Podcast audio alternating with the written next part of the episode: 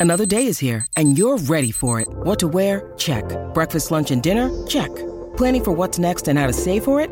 That's where Bank of America can help. For your financial to-dos, Bank of America has experts ready to help get you closer to your goals. Get started at one of our local financial centers or 24-7 in our mobile banking app. Find a location near you at bankofamerica.com slash talk to us. What would you like the power to do? Mobile banking requires downloading the app and is only available for select devices. Message and data rates may apply. Bank of America and a member FDIC.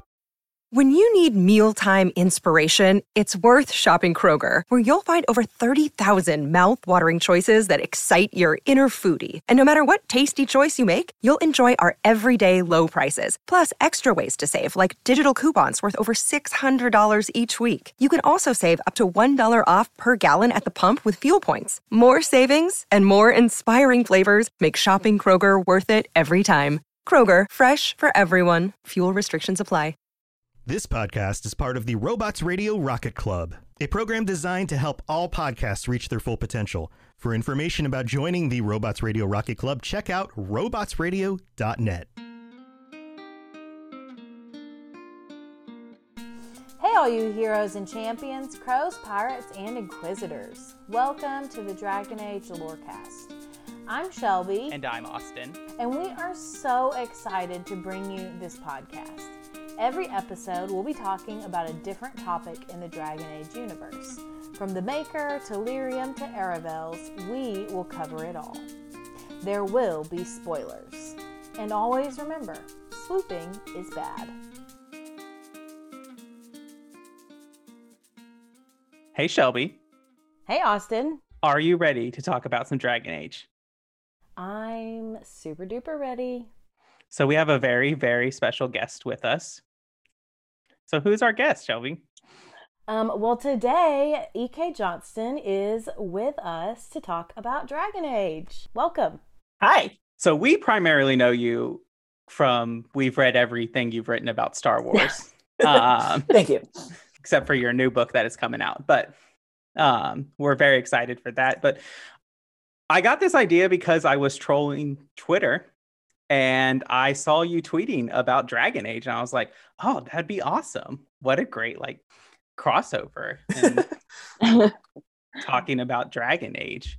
And so we ask this to every guest that we ever have on the show, but like, what drew you to Dragon Age, and like, what keeps you coming back? So I am really bad at video games. I feel like I should open with that. And in the household when I was growing up, my mom was like super anti video games. Like we received a family PlayStation one. That's how long ago it was. We received a family PlayStation one for Christmas the year that I was 16. It was to be shared between all four of the kids, two of whom did not live at home anymore, but it was addressed to all four of us. And my brother, who's 26 at the time, goes, Oh my God, there really is a Santa. Like that's how unbelievable it was that there was a PlayStation in our house. so I just never learned. Like I'm one of those people that like moves the controller to like make myself jump farther, like that kind of stuff. And um, but I became aware uh, mostly when Mass Effect 3 came out and there was that whole thing um, mm-hmm. that the storytelling in video games was different than I expected. Mm-hmm. Like I was thinking mm-hmm. like Super Mario level storytelling. I didn't realize that it went deeper than that. So I watched a friend play through all of Mass Effect. We did all three games. I made the dialogue choices. She did all the aiming, which is what I am bad at. And then in like I guess it was 2018, I finally bought my first television. And then I was like, I don't have anything that plays DVDs should I buy like I wasn't gonna buy a DVD players. Like, should I buy an Xbox or a PlayStation? Like, I feel like at this point it would be a good a good. So I bought myself an Xbox, and I went to the used game store, and they had all three Dragon Ages and all three Mass Effects, and so I bought them for like eighty bucks. And the guy was like, "Oh, Bioware fan," and I was like, "We'll find out." so uh, yeah, so I bought all three Dragon Age games. I knew like one individual fact about each game before I started playing it. Uh, actually, I don't think I knew anything about Dragon Age Origins. Did I know anything about Dragon Age Origins? I don't think I did. Uh, the thing I knew about DA2 was that it was super easy to romance Anders. That was all I knew. And going into Inquisition, Um, all I knew was that most of my friends had this like deep hatred of Blackwall. Oh no. and I didn't know why, but that was it. That was all I knew. So I played them totally blind. I live tweeted the whole experience. It was like the most amazing thing. It was probably the, my favorite thing I've ever had on the internet. I went on tour for Queen's Shadow in the middle of my Dragon Age Inquisition playthrough. It was beautiful. Like I don't think readers, I don't think I talked to a single person about Queen's Shadow the whole time I was on tour. It was just Dragon Age all the time. It was amazing. Um, like I had to I was in the middle of like a really important plot point. I had to go to Star Wars Celebration. Like it was just like all kinds of stuff. and uh, I love it. And I keep going back. I'm on my fourth complete. This is I just started uh, a couple days ago actually. My fourth playthrough of Inquisition. So I've done all the games four times now. Um, and I I just like I replay Dragon Age Origins so that I can do the same thing over and over and over again. Mm. Um, and then I replay Dragon Age 2 with this like futile hope that maybe this time I'll be able to do something mm. different, which of course you never can. Yeah. Um, and then Inquisition, I just find it like I just love talking to people and helping people. And so right. like I've most people complain about the hinterlands, and I'm like, oh, I'm out of quests in the hinterlands. I go somewhere else now. That is Inquisition so is the game to help people. If you love helping love, people, I love, I that is the game for you. DA2, so you try to help people and they resort to blood magic. Yeah, so, every time. You know. Every time. yeah, or they'll try to kill you. Yeah. Yeah. yeah. There's no there's Absolutely. no good way out of that one. So do you have any favorite uh, characters, companions? You can do um, from all the games or so uh Alistair is probably like my my favorite character in the game that's not me. Like I, I think it's weird because people are like, "Who's your favorite character?" I'm like, "I'm my favorite character in the game." clearly, um, like my warden is my favorite, and then my inquisitor and my Hawke I go back and forth depending on usually which part of the game I'm playing. Mm. Um, I love my warden, but of the people I am not in charge of, um, I love Alistair. Um, I love Sera and Cassandra. Um, and I love the arc that Leliana gets. Mm-hmm. Um, even though she's not a character I spend a ton of time with, um, usually, because I'm always romancing Alistair. Um, so it's it's a lot of uh, I I love the arc that she has and the the development of her storyline. I think is fantastic. Mm-hmm. Totally agree. We did her. Um, we did a deep dive on her a couple weeks ago, um, and I really agree with that and I also love Cassandra. She's she's like my number one favorite. The only reason I would ever play through as a dude. Yes, yes, yes. That was my second playthrough of uh, Inquisition was for that reason. I haven't done it yet, but it's like someday. Oh, it's so good. Someday I'll it's run so out of good. characters, and then I'll do my dude Cassandra playthrough. Yeah, it's so good. yes. Well, I'm a Fenris stan. That's my all-time yeah. favorite character. You are. It's that's called pain. Yes. So me, I have a very, very deep dislike for Anders. Um, just because, well, this is a strange fact, and they've Anders is the only companion to approve if you give Fenris back to slavery. Really? Yeah, mm-hmm. I've, never done it, so I didn't. right. I just read about it. I've never done it. that's one of those things like not curing the genophage that I'll never do. I'll never yeah, give yeah, Fenris. Yeah, to, yeah. Um, Yep. But yeah, so and then I didn't know that. My relationship with Anders is traumatizing. But my, so yeah, so I have to tell you, uh, my relationship with Anders also slightly traumatizing. Um, I first of all, I hate this is true. I'm, I'm romancing him this time, and it was like the hardest thing I've ever done. like, you have to like me, you have to like me long enough to seal this, and then we can go back to do whatever we want. Um, I just find him really frustrating, and I think the reason I find him really frustrating. One, I always play as a rogue. So all through part one, he refers to Bethany as an it. Mm. And I just hate him. and, I hate that. Um, he's also like he has several chances to undergo personal growth, and he takes none of them. Um, which I find frustrating. But when it comes to Anders, it's funny because I, I, totally romanced him in my first playthrough because um, I'd met him in Awakenings. Mm-hmm. And mm-hmm. so I was like, I like this guy, you know, he seems pretty cool. Uh, so I romanced him. And about like four days into my playthrough. So like I was well into act two at this point. Um, I tweeted possibly the best thing I have ever tweeted in my life, which was I just have to say, I find the Kirkwall chantry really unnerving. I just don't like it. Like I don't know if it's the candles or the music, but I really hate it. And I don't Stop. think you can kill a building. Oh no! And there was like wow, dead wow. Like usually people like like my tweets when I'm live tweeting because they all know I'm playing without spoilers, right? Yeah. Dead silence, crickets. Like nobody likes this tweet. Nobody does anything. I was like, this is weird. Um, and then like three days later, I was like, oh my god, this is the most amazing thing I've ever said. like I had some great ones when I was starting to make predictions towards the end of of Inquisition, but oh my god, I was like. Can't believe that just happened. It was the best, the best thing I've ever That's tweeted. so fun. I don't think you can kill a No. building. You can't You top can't. T- turns out Um, you can. Yeah, yeah, it turns out you can. But no, even the first time when I romanced Anders, I stabbed him Hmm. afterwards. Um, I always do. Uh, whether uh, he's my friend or not. Um, I always stab him. So I like to feel like that's like the kind of the, the closest to a midline you can get. Um, I did have to kill Fenris the first time, which was traumatic. Um, I, I have a gift for picking like if there's three dialogue options that will be the good the good ending and one that will screw you over i excel at picking that one like i'm really good at it uh, so i did have to kill fenris the first time through Oh, um, but we get better Uh, you live yeah. and you learn. killing Anders is the only gut reaction in a video game I've ever made. Are you for Really?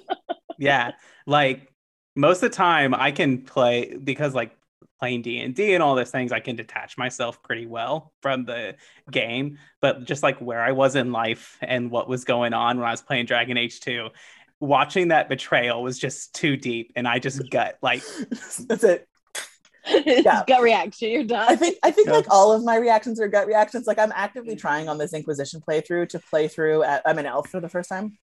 So I'm like actively trying to be like someone who is like caught up in this cause that they don't believe in, but like they have the option to do some good, which lasted for like 10 seconds.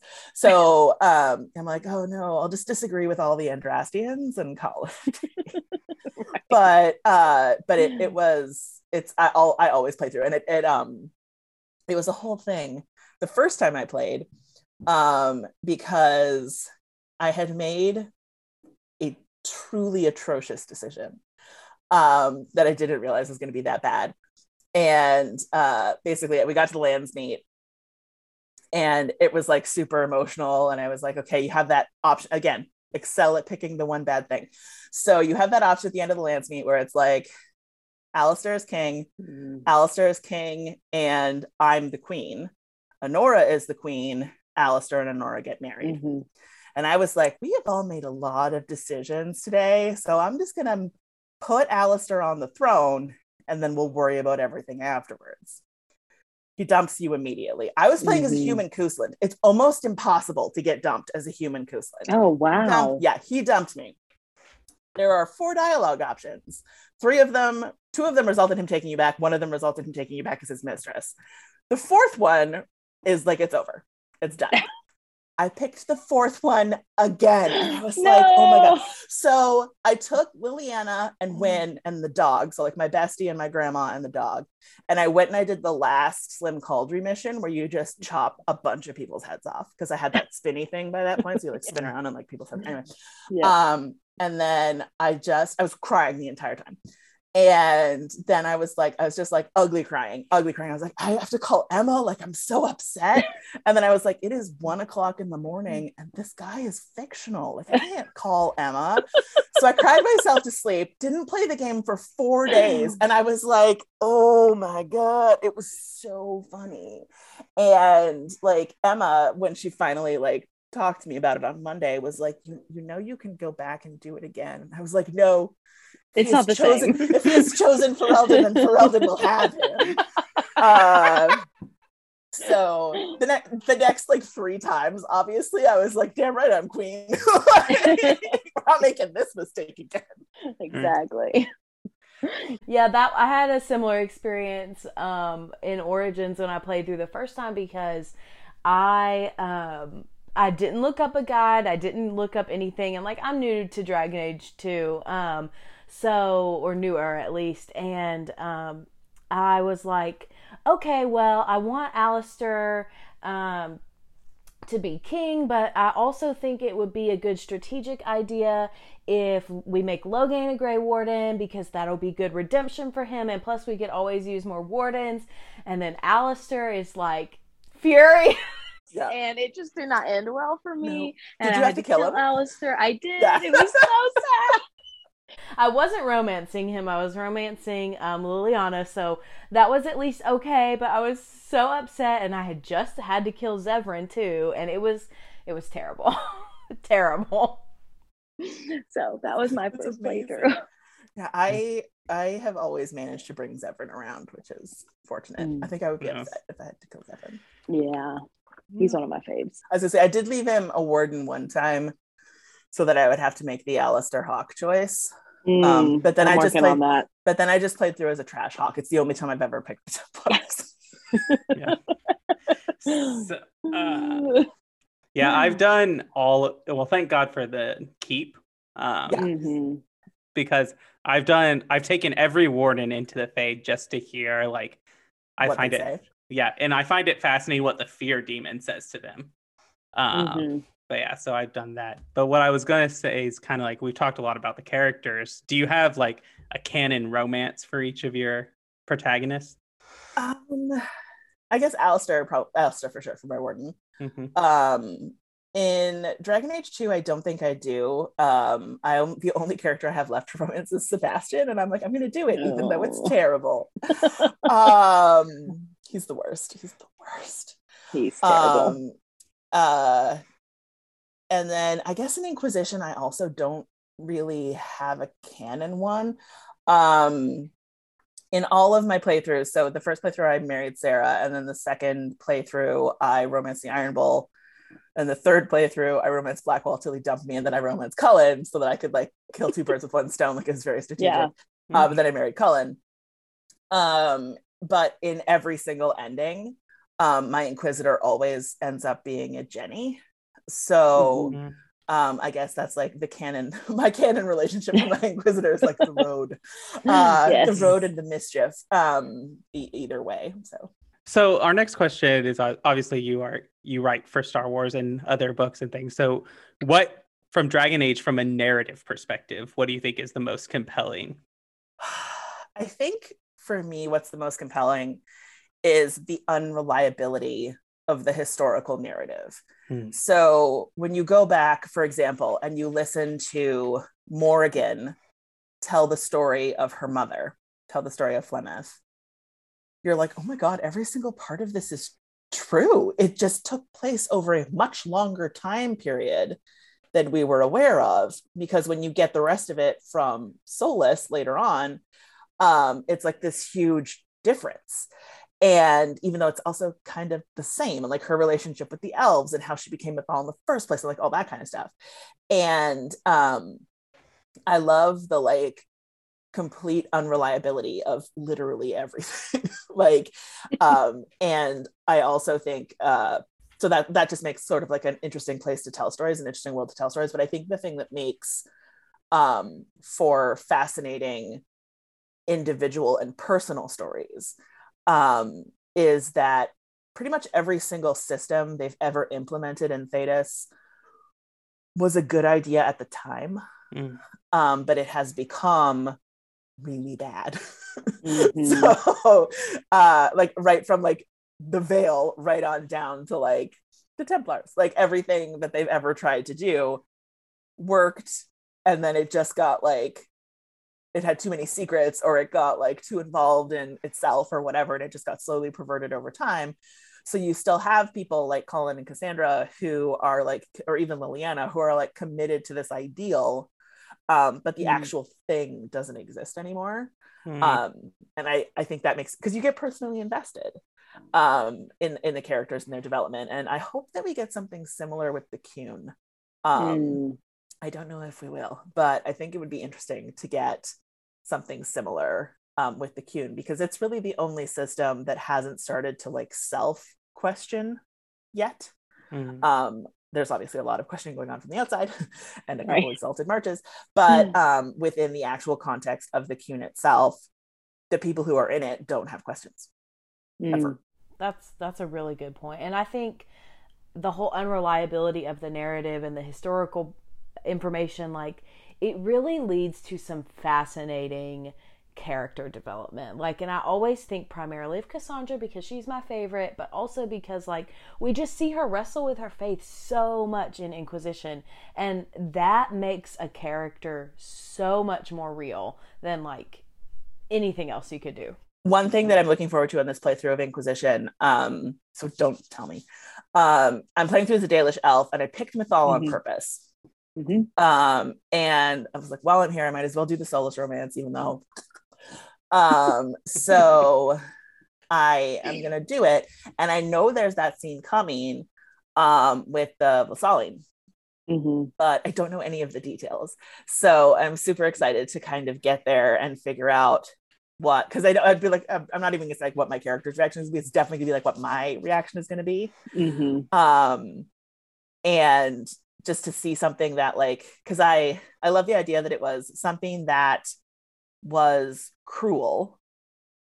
And then the Dalish elves made it part of their identity, not realizing what the origin was. Mm. and so i think there's an argument to be had that like for like reclaiming something right? Like oh we're taking this back for ourselves.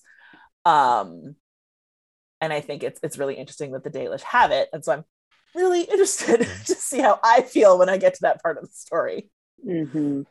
Yeah, and I have I actually I'm making my way through a Solas romance for the first time right now too. Um, so I haven't done that part either, and I kind of think right now it's um that whole aspect of of the Dalish taking that practice is kind of an interesting reversal of like all of these systems that were good and now are bad. It's like kind of a reversal of that. Um, so I think I really liked about the unreliable historical narrative, and we talk all the time about like how Solas is not a reliable narrator, um, Mhm. and that he At might all. not he might not outright lie, but he's not telling the truth. Uh, No. and that just kind of like I really like that device that BioWare does a lot in its gameplay of a lot of the information and historical information you're given is from an in-game perspective. There isn't kind of that like third point of view Yeah. Mhm. narrator. i like to imagine that he's telling the truth on two fronts one he was really pissed off when Mythal died Hmm. and two he did actually create the veil i love the Hmm. idea of I, i'm a synthesis player for mass effect. which i think puts me in a dis- Interesting. which i think puts me in a distinct minority. Um but i definitely think of the synthesis ending and like what people are going to say about shepard in 2000 years um based on you know what happened with the synthesis ending. And i think about that in context with Solas a lot except shepard doesn't have to stay around to watch. Right. um whereas Solas literally watches the whole world change and then he views it as lesser even though everybody else is fine um and he just has this like overwhelming drive to put it back even though it's not fixing anything Mhm. That's an awesome point. Both have heavy green overtones. yeah So, Mm, Yes. So true. So true. Interesting. I wonder if there's a connection. Probably not. So if magically somehow the execs at BioWare and in their storytelling group said, Kate, will you write us a Dragon Age novel? What would you want to write about? well first of all there wouldn't be any magic involved my agent is actively pursuing them yes. um so i do have an idea that i'm not going to tell you about Oh, but um i i there's so the lore is so deep in dragon age Mhm. um that i i think it is a prime target for ya um which is what i what i choose to write Mhm. like i would write an adult novel maybe someday but my primary choice is always to write young Mhm. adult novels um and coming off of Queen's Hope, um, and you know the Padme trilogy. Um, I really feel like my name has some recognition in the writing fantasy girl politics Mhm. uh, circle. And there's a poem uh, attached to a bed in Val Royeaux called "The Three Little Empresses," and I want it. Mm. Interesting. Awesome. Well, that's amazing. I um crossing my fingers that all of Yeah. all that of them. happens. Yeah. yes. Yeah. You have at least Awesome. two people who would buy it. That's true. So, BioWare is not unfamiliar to Star Wars, as they did the first Knights of the Old Republic game and the Old Republic MMO, um, which, Well, they still do that, right? Do they been- still add more to that? yeah, they're still support. They're still doing stuff for that. Um, I don't think it's anything. They're not officially licensed, I guess, by Disney, or I don't know how that works or whatever. But Mm. so Dragon Age contains a little bit of Star Wars Easter eggs in there. Um, They always make me laugh. Yes. I think of one that think that I like to think that the fact that their god is called the Maker is a nod to Star Wars, just so they could say thank the Maker. Yeah, Um, so apparently, when you unlock the door to rescue Anora, she says, "Aren't you a little short for a guard?" Which is what Leia says to Luke. yeah, Um, there's an armor in Origins that's called uh, the pieces of it is called Shadow of the Empire, which is an offshoot kind of like parallel video game back from the 90s that yeah. follows the time between Empire and Jedi. So there and there's a book too. Aveline calls when you're walking around at night, she calls a hive of scum and villainy. Yeah. Every city needs an outlet uh, when you're in the Hanged Man. Merrill and Hawke share the iconic I love you. I know. Ryan. I love that. Yes. This one I think is really interesting, which is this now we're in Dragon Age Inquisition. Cole has a dialogue that says he was their enemy the whole time, but she made him forget so he could change. You could argue that this is about BioWare's Star Wars games, Knights of the Old Republic, in Revan and what happens with Bastila and all of that.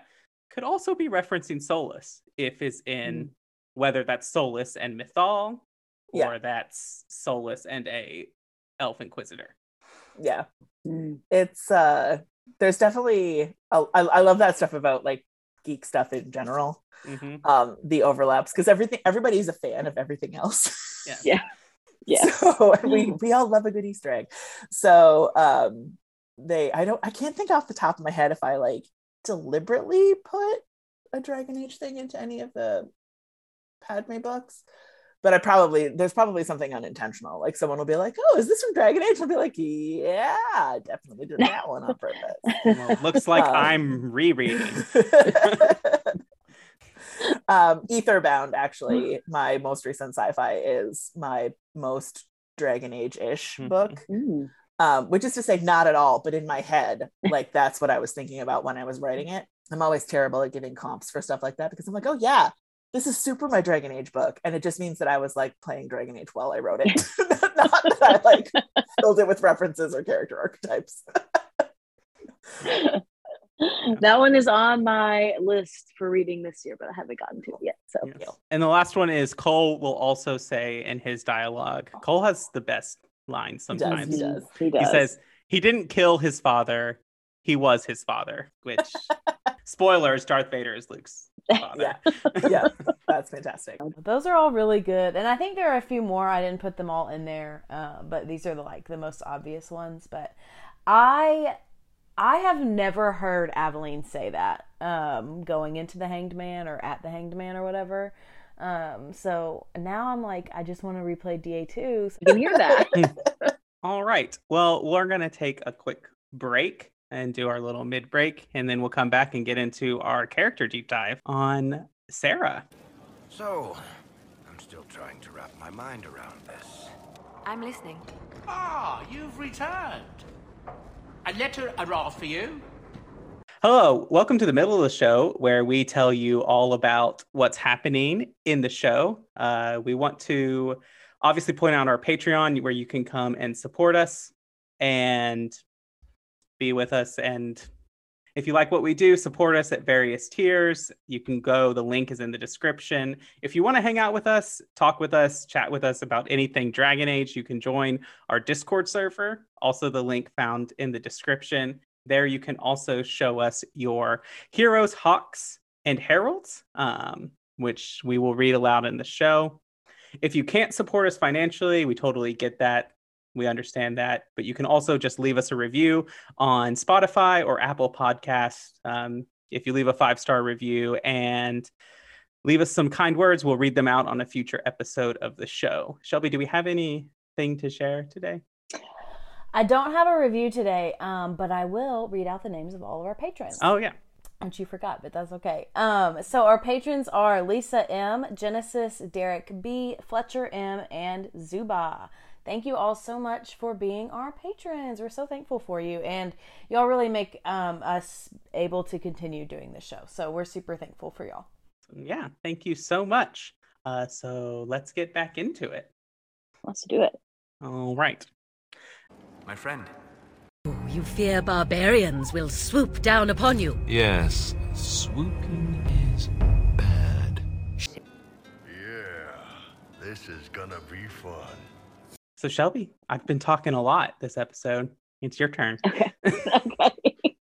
Um, well, I always begin um, the lore part with some fun facts about whatever we're talking about, just because I think it's fun, and you can find a lot of Dragon Age trivia online if you're looking. So, um, there are a lot of fun facts about Sera, which I think is fitting because I think you can argue she's the most fun character in Dragon Age. Um, so, Sera is 100%, 100% completely self taught with her bow.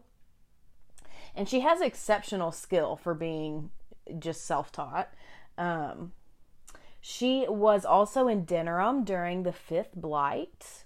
So I have a head canon. This is my personal head canon. This is not canon, but I'm going to share it because I, I fully believe that it happened. I think that Sera, because she was an orphan, I think she lived in the Denerim orphanage that you can go to in the alienage that's haunted. And the reason why I think that is because she talks about spending time, I think in some offhanded comment, um, spending time in an orphanage, and she has this deep, deep aversion to magic. So, what better place for her to learn an aversion to magic in a place that's haunted? So, that's my personal headcanon about Sera. So, when you first meet Sera, she's super open that she doesn't like anything elven. She's not elfy, that's her words. Um, and she doesn't even really consider herself to be elven, which we'll get into why a little bit later. Um, she also hates Solas from the get go. Um, I also was the same on that. And if you are an elven inquisitor, you really have an uphill battle um, with her. And then Sera loves pranks. One of her personal quests is going around Skyhold pranking all of your advisors, which is hilarious. If you've never done it, I really recommend it. Um, Mary Kirby, who is a writer at BioWare, describes her as tequila and Skittles, which makes no sense, but also at the same time, 100% completely makes sense to me. yep. Yep. Tequila um, and Skittles. It just it just fits. Those are the vibes she puts out, 100%. um and then Sera cuts her own bangs um, with a knife, which is why they are uneven and messy.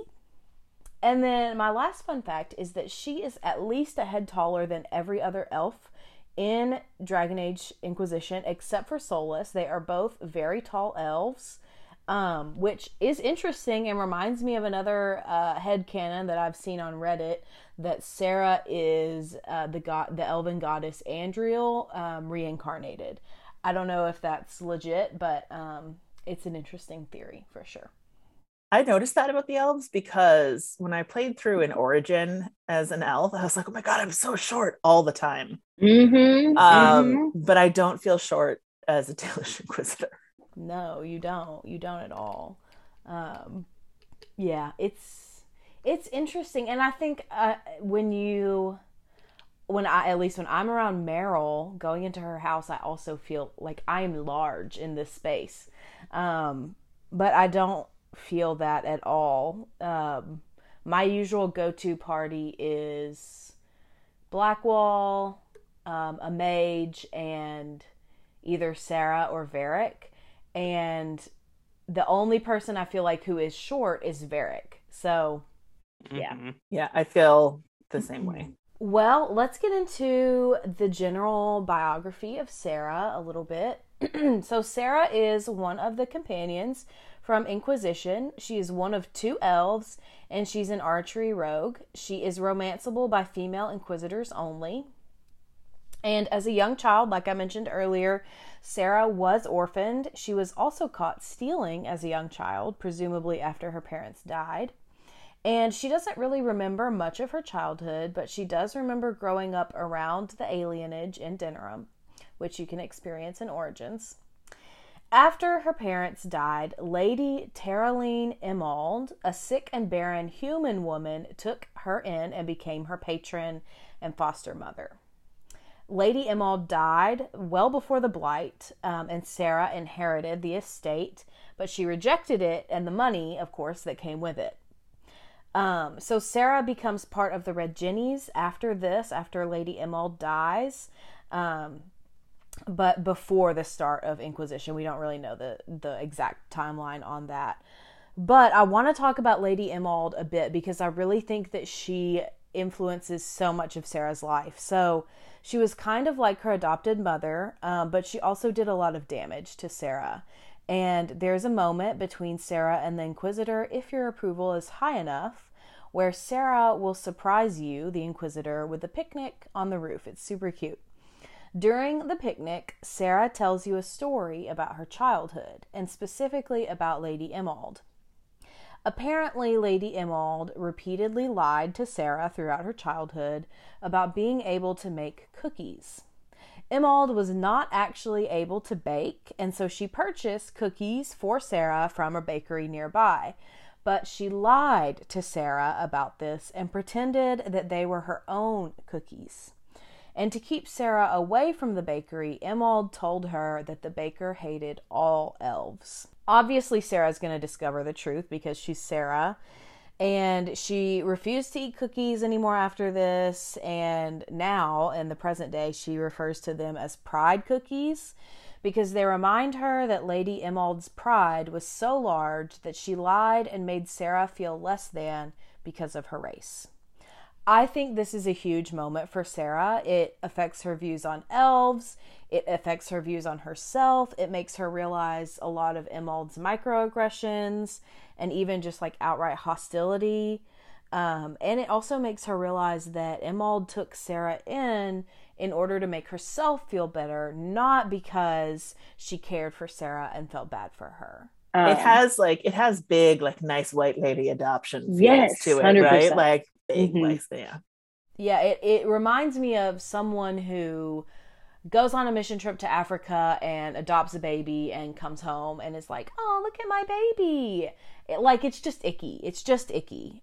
Um and I, I think this really shapes her outlook on life and her views about how big people manipulate little people, thinking only of themselves and hurting anybody like that's in their path. Um, and then I think that really does lead her into working with the Red Jennies. Um, I think I think all these things are connected. Um, and I, I do, I think it's really tragic. Um, and it, it feels like to me, Sera has never had someone until she joins the Inquisition who really loves her for her. Yeah.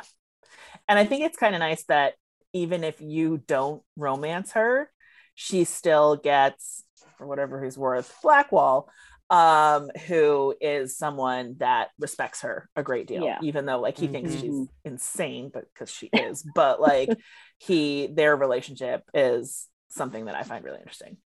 Yes, I love to take Blackwall, Sera, and Solas together. Uh, it's just hilarious. It's just hilarious.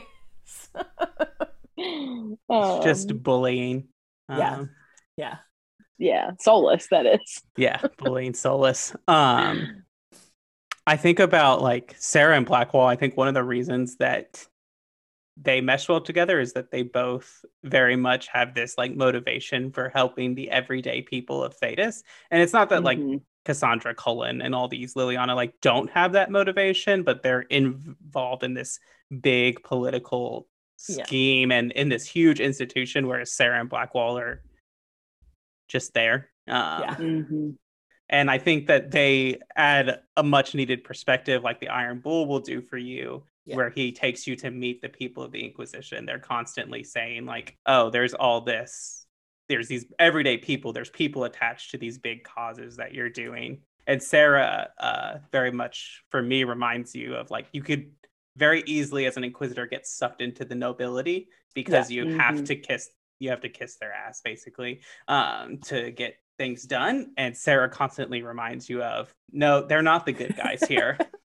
Mhm. and that's Which- another thing about Sera. We're, I feel we're like, trying to make some changes. yeah, uh, Sera, for me, is one of the few characters who actually realizes what's wrong with Thedas.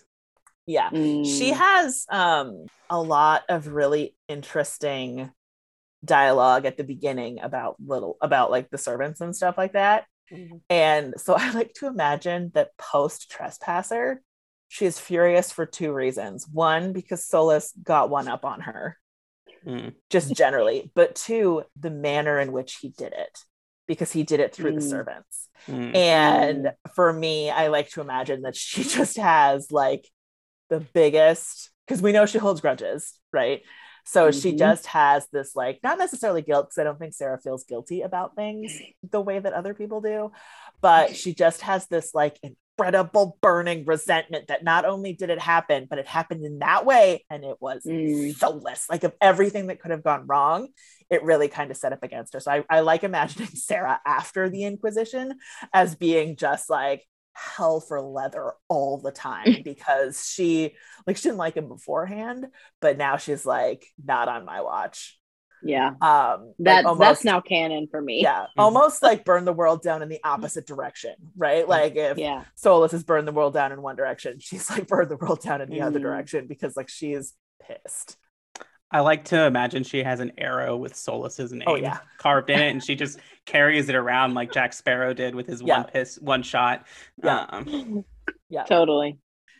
Yeah, for one and bees. Yeah. Many bees. bees. Oh yes, of course. Um, well, my last little fact about her um, in the biography section is what we're just talking about. She has a distinct hatred of nobles and pretty much all wealthy people, um, which you will know if you do her one of her personal quests, where you um, basically have to kill the noble if you want her to be happy, um, or she does it for you. I think, um, and I think it stems a lot from her childhood, but really just all of her experiences throughout life. Um, there's a lot of times in, in the game where she makes comments about little people, and that means regular, everyday people. Um, the everyday person of Thedas, like the person who works in the Hanged Man, or the person who, you know, sweeps the streets of Kirkwall, if that even exists. Like, not the Viscount, not the Divine, not these important people. Um, and I think these are the people that she really tries to help in her work with the Red Jennies. Yeah. I think the other person she she hates probably almost as much as Solas is Vivienne. If you take Hmm. if you take them out together, um eventually Vivienne will say something like, "Oh, you dealt with this really well." And Sera will realize that Vivienne set it up so that she so like she, Vivienne basically maneuvered the nobles into a Red Jenny situation and then the Red Jennies did exactly what Vivienne wanted them to, and Sera's furious about it. That's interesting. I've never heard that dialogue before. Um, The first time I heard it, I was like, "Oh my god!" have to get on that. it's But it's interesting. I almost sure never take. Vivienne anywhere, so every time I play through the game, I'm like, "I have to take Vivienne somewhere," and I've learned something fascinating about her. I'm like, "You're a terrible person. Every I love time. you." which is so funny because she doesn't hate Josephine. Nope, she loves Josie. Nope. Um, Yep, if you true. even if you are a human inquisitor, you a Trevelyan, uh, she doesn't hate you. Yeah, no, she, yeah, she's I, she likes you, but I just don't like her. Yeah. Uh, every every game I go in and I'm like, I'm gonna be nicer to Vivienne this time, and then she says something, and I'm like, "You're the worst." right. Um, They're all the worst, though. That's the best part. They're all the That, worst. yeah, that's true. Everyone has major character flaws, which I appreciate. I appreciate that. interesting for me is that Dorian is the only one that Sera likes, who she can end up not hating, or who do she who she doesn't like, where they kind of like have a like understanding middle Yeah. relationship. Oh yeah. Um, and I think that's just comes from Dorian's own perspective, in that he's really there to like learn and experience the world. So Yeah. Dorian starts in a place where he's open to different ideas and different changes. I think And Vivienne the- is not that. Yeah, Vivienne's not for sure. I think the Iron Bull is interesting too because he and Sera just don't talk about it ever. Mm. Um, they just like they only ever talk about work. And if you talk to Iron Bull about it, he said he says that like you know Cullen and Cassandra would probably be fine under the Qun because they like having assignments, but Sera would probably die. Yeah. And like it's like it's not it's not even like he doesn't hesitate. And I'm like, what do you guys talk about when we're not out in the field? Because like you can't talk about anything. She's super Andrastian and crazy. Mhm. And at that point in the game, he's still Ben-Hassrath. So Mhm. it was really like it was really fascinating for me for their relationship because uh the the things that they must not talk about, like consciously never engage about. Mhm. Um, because she is just they're both immovable objects on that score, Mhm. but somehow they become friends. I think that's probably easier for for Iron Bull because he's probably used to that since you know he worked as a spy and all of that. He's probably used to like at least pretending like he doesn't believe in the Qun, um, at least at some level. So I, I guess I could understand it that way. Um, so let's move on a little bit to quotes and contributions. Um, I brought two quotes from Sera, so I'll just read them out. The first one is this she says, Someone little always hates someone big. And unless you don't eat, sleep, or piss, you're never far away from someone little. And I think that is so, so true and so profound um, for our world, not just Thedas. And then the second quote is this Bad things happen to bad people. If we find someone not so bad, maybe he'll end up not so dead. Uh, and I just think that perfectly describes Sera's motivation. yeah. Um, and then my two little, or not little, my two contributions of Sera's are she is the first female companion who is an exclusive romance option um, for female protagonists only.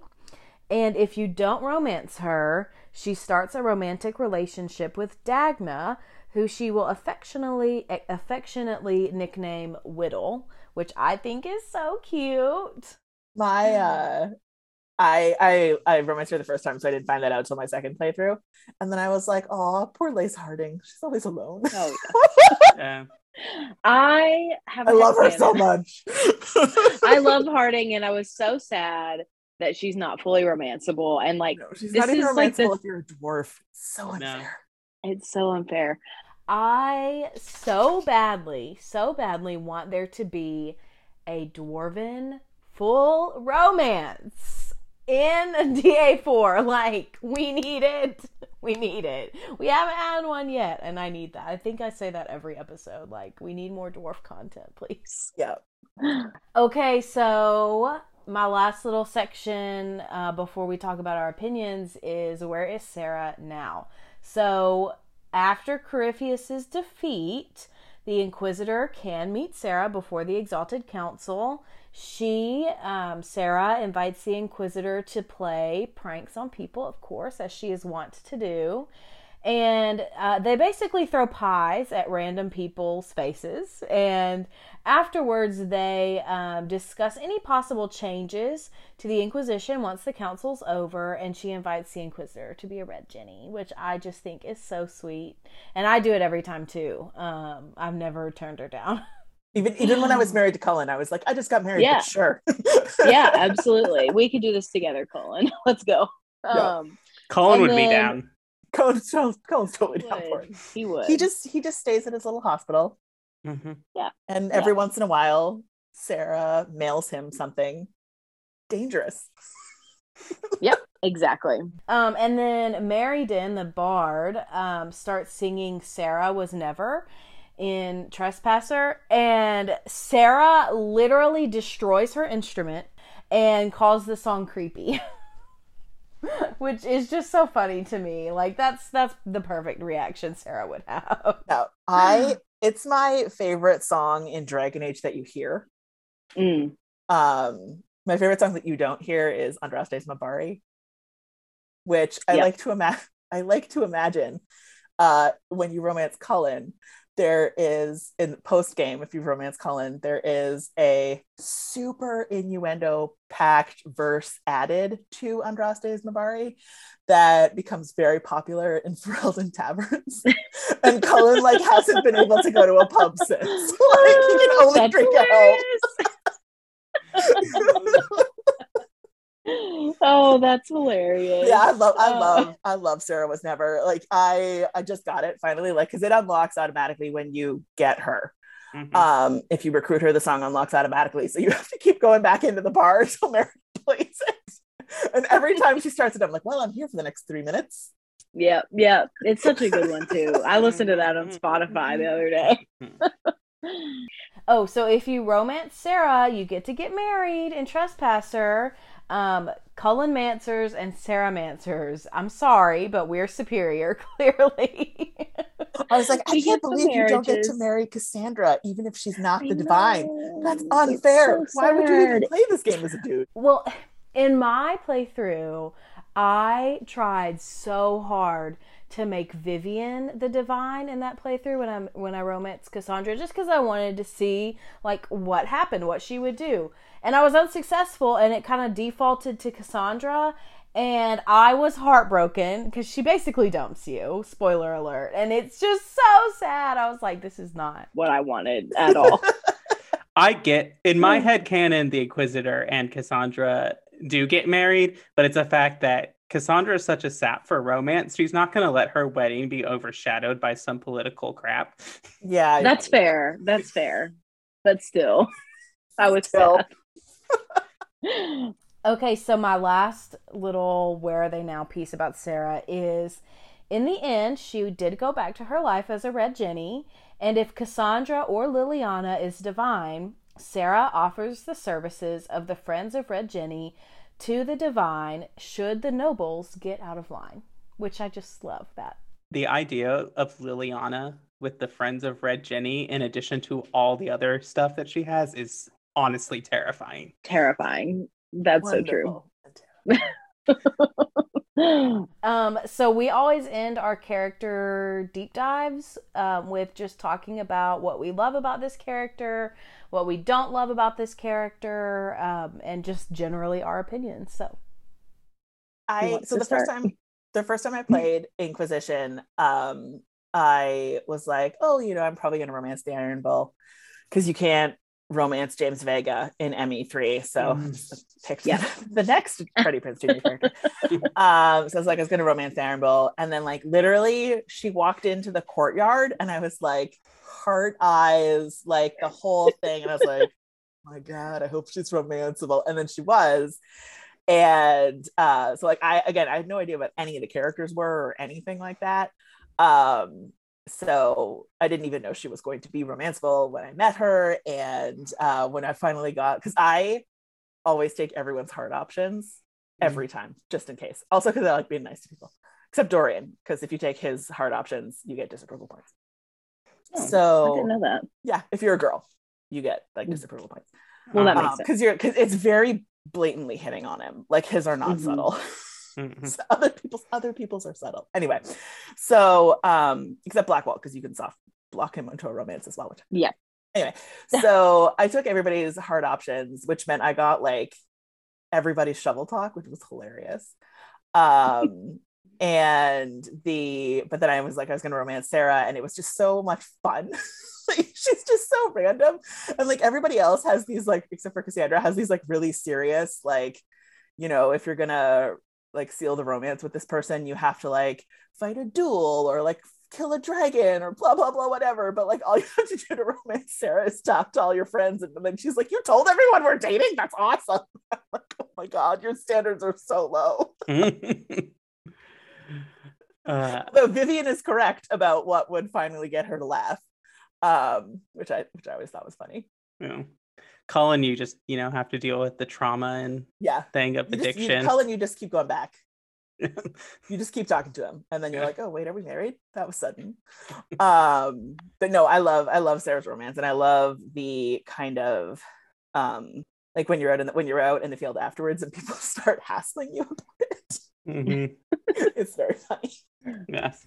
but i Uh, just find her like i just find her so fun. I think there's not a lot like i think they tried to make isabela fun but dragon age 2 is so depressing um that Mhm. it doesn't really work and um i think she's really like as we were saying earlier she's really like the only fun character in the whole franchise um and i i love that about her romancing or not she's like she's fun to hang around also she Mm. brings the bees and i love the bees yeah. I I, when I first oh go ahead, Austin. I was go gonna first. say, I was just gonna say, I think that with Sera being fun, but like with Isabela, Isabela is so outshined by Varric, and like that's the first time Mm. we see Yeah. Varric that it's hard to like, okay, yeah, Isabela, whatever. Ooh, hilarious dwarf. Um, Yeah. Yeah. but then like with Sera as well, like it's just really funny and like so lighthearted, which af- with such a serious game with like big consequences, it's a breath of fresh air, honestly. Mm. I was finally paying attention or had the right combination of people that I got the full you have to have Sera, the Iron Bull, and Solas um pretty early in the game. And uh the Iron Bull will ask how Sera managed to get a whole hive of bees into Cullen's practice dummy. And she's like, I don't remember, I just did it. And they were like, and both Solas and Bull are like, what are you talking about? Like, that doesn't make any sense. And she's like, Well, yeah, if you think about it, you get stung. And Solas is like, that almost makes sense. Like, that's Sera's whole approach to life. If you think about it, you get stung. So she just Yeah. doesn't think about it. And it's like that that does almost make sense. Solas, that's the one thing you're correct about this game. Like, Yeah. I just I just love her. That's hilarious. So I was just gonna say that Solas, Sera's the only one that Solas will joke with. Um, and Yeah. there Mm. there is a conversation that happens where Sera's like talking about the fade, and Solas is basically like, "You could have been to the fade, and you'd never known it." And Sera's like, "Are you serious?" Like, obviously terrified. and Solas is like, he like smirks and says like, Yeah. "Maybe you'll think twice before putting snakes in my sleeping whatever." Yeah. That's hilarious. I've never heard that one either. yeah. Yeah. It's because you don't take Solas after you get out of the hinterlands. Yeah. That is true. um well i know there are a lot of people i know there are a lot of people who don't like sera um out there. And i i i didn't love sera the first time i ever played through just because i was an elf and she constantly picked fights with me. And um which you know what? I get it. But the way i like to think about it, it and i gained um, a much deeper understanding of sera after doing the research but i definitely look at her now as like through a trauma centered lens. Like she has been through so much stuff and i think she is the youngest companion. So she's she's very young. She's like 19 20 21 um, in inquisition. And so of course she's immature. Like every 19 year old i've ever met was immature you know? Um so i i guess i just am looking at her with a little bit more grace than i used to um or at least in my my first couple playthroughs um yeah i think looking at her through the lens of trauma and everything that she's experienced helps me have more empathy for her as a character um, i don't know if y'all have any thoughts about why people dislike sera I know I did read somewhere um, at some point that like people were upset that the first like canonical lesbian in Dragon Age was so bigoted. And I was like, the first canonical, literally everything in Dragon Age is super bigoted, like Yeah. literally all of them. Um, and I think it's one of the things that I love about Dragon Age Inquisition is that it's this like rolling model of acceptable bigotry, like things that we'll accept. Mm. And so some people will accept Sera hating elves, but they won't accept Vivienne hating mages. Mm. And, you know, Solas being Solas and Cullen being he he goes on a journey, but like originally Cullen being Cullen. Mhm. And um so I think a lot of the time when people are like, oh, I don't like this character because of their character flaw, which is the reason you're not supposed to like them. Um, I always think that's just as interesting because, with the possible exception of like Cole, uh, everybody in Dragon Age Inquisition is super prejudiced against somebody. Mhm. Um, and it, it just manifests in all these different ways. And um, I think some people, understandably, have more trouble dealing with self loathing, like you see in Vivienne and like you see in Sera, and even to a degree in Solas, because he really hates the Dalish. um, but just the kind of idea of the the sort of evolution of what made this character this way um that every every character in dragon age has and i think not liking them because of the flaw they have is reasonable like if you didn't like her because you couldn't romance her like sorry that's that doesn't count right right right Yeah. yeah that's a good point austin what do you think about sera I mean, I liked Sera. Sera's one of the few characters that normally I categorize DA comparators like, okay, they're better as a romance, they're better as a friend. Uh, Sera's one of the few that I think you could you get benefits and there's good storytelling either way. Yeah. Um, one of my things that frustrates me about Bioware is that they lock so much like personal development behind a romance. Um, Mhm. like the biggest example is Ashley Williams in Mass Effect. Her moving forward, you don't get that unless you romance her. She doesn't get over her prejudice unless you're in that romance. Um, she does because i I played as a girl oh, but I also didn't romance Kaidan. I didn't romance anybody because I knew I was going to romance Garrus in game two. So I think that ha- I think most people romance Kaidan and she dies, Mm. right? Like most most Mm. women romance Kaidan Yeah. and she dies. Whereas I was playing and I had like a whole crisis of faith, and I picked Ashley because I legitimately liked her more, Mm. and because Kaidan was creepy. yes And and then over the course of the next two games, Ashley does get that sort of personal growth. So you don't have to romance her, but you have to keep her alive, which in Mass Effect is kind of the same thing sometimes. yeah Yes. that's true Um, and so there's just that, and then like a lot of Fenris is another example. Like you don't really get his whole him. He doesn't learn to be okay with mages as okay as Fenris can be with mages, um, unless he's romancing Hawke and Yeah. via Bethany or via a mage Hawke. And so, but Sera, you can do most everything without having to romance her and like you can be her friend as a woman and not romance her you can be her friend as a man and have that platonic relationship and that's one of the things i appreciate about sera Yeah. Mhm. That's a good point. Mhm. Sometimes I sometimes when I'm playing through, I will admit, I'm like, what do dudes get out of this emotionally? Do they just really like hitting people? um because like the I do try to be friends with everybody for as long as possible. Even when I yeah know and sometimes coming. that's hard yeah.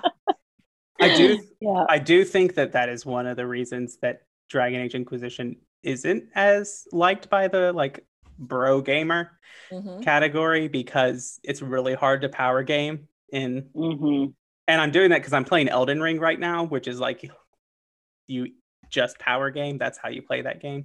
Um, and so I can see that like it's really hard to like because you don't get to boost your stats when you level up.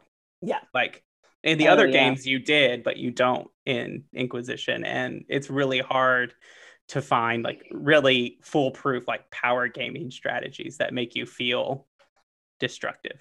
I guess. i think i can only think of one and it's with the knight enchanter specialization Yeah. But they kind of patched that anyway so Yes.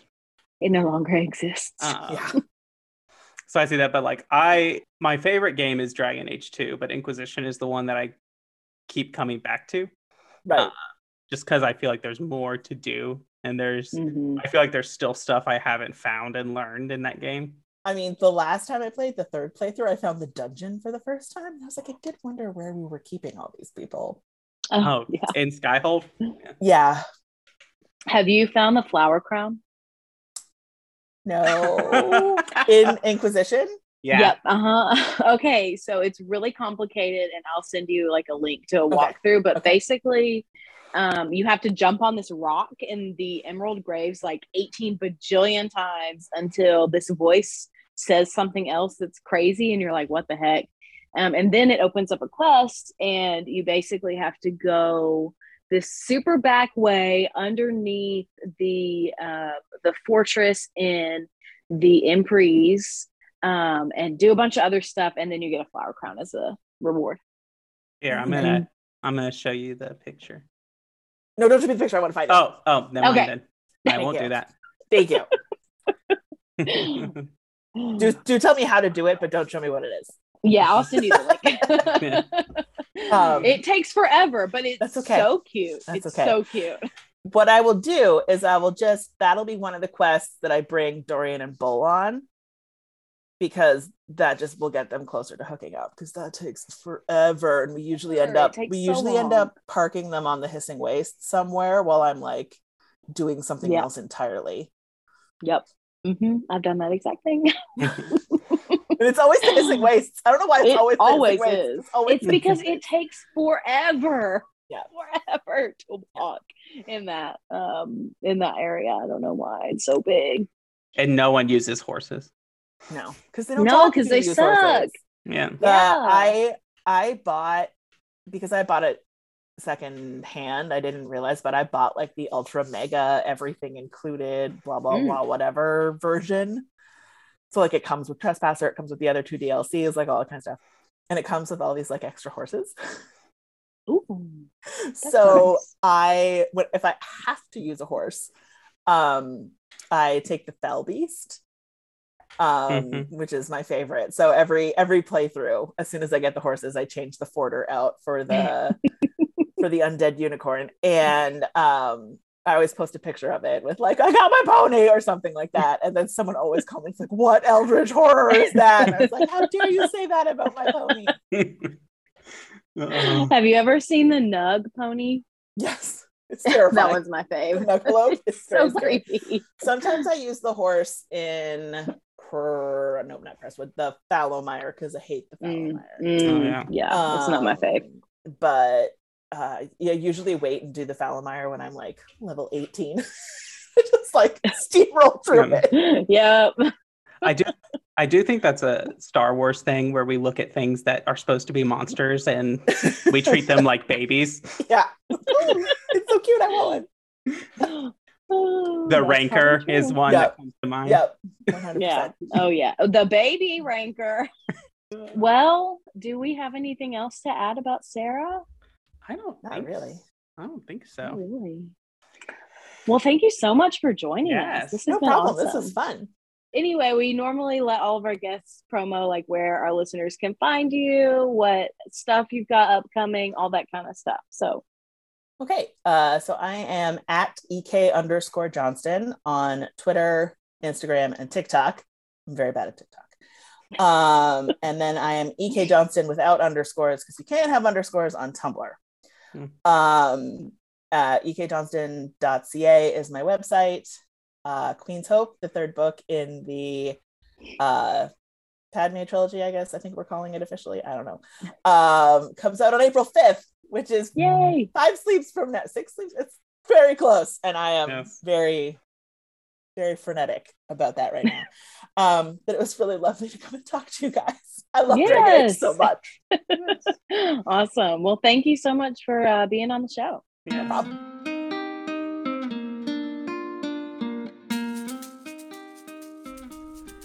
Thanks for listening to the Dragon Age Lorecast. As always, you can find us on Twitter at DA Lorecast. If you have any lore questions, topics to unpack, or side character suggestions, email them to us at dalorecast at gmail.com. The Dragon Age Lorecast is a part of the Robots Radio Rocket Club.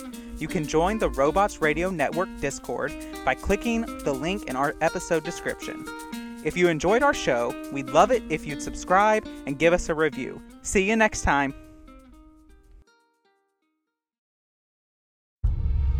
Are you a fan of Elden Ring? Are you confused about the lore as pretty much everyone else? We've got you covered. Check out the Elden Archives, a lore podcast that helps to explain every little confusing detail about the lands between. Things like what exactly happened on the Night of the Black Knives, or what we really know about characters like Miquella. Just like the show you're listening to now, we're on the Robots Radio Network, so you know it'll be good. Wondering how to find the show? Easy. Either go to robotsradio.net or search Elden Archives on whatever podcatcher you're using right now. Bookmark the show for later, and we'll see you in the lands between. Again, that's The Elden Archives, from Soft Lorecast, available everywhere.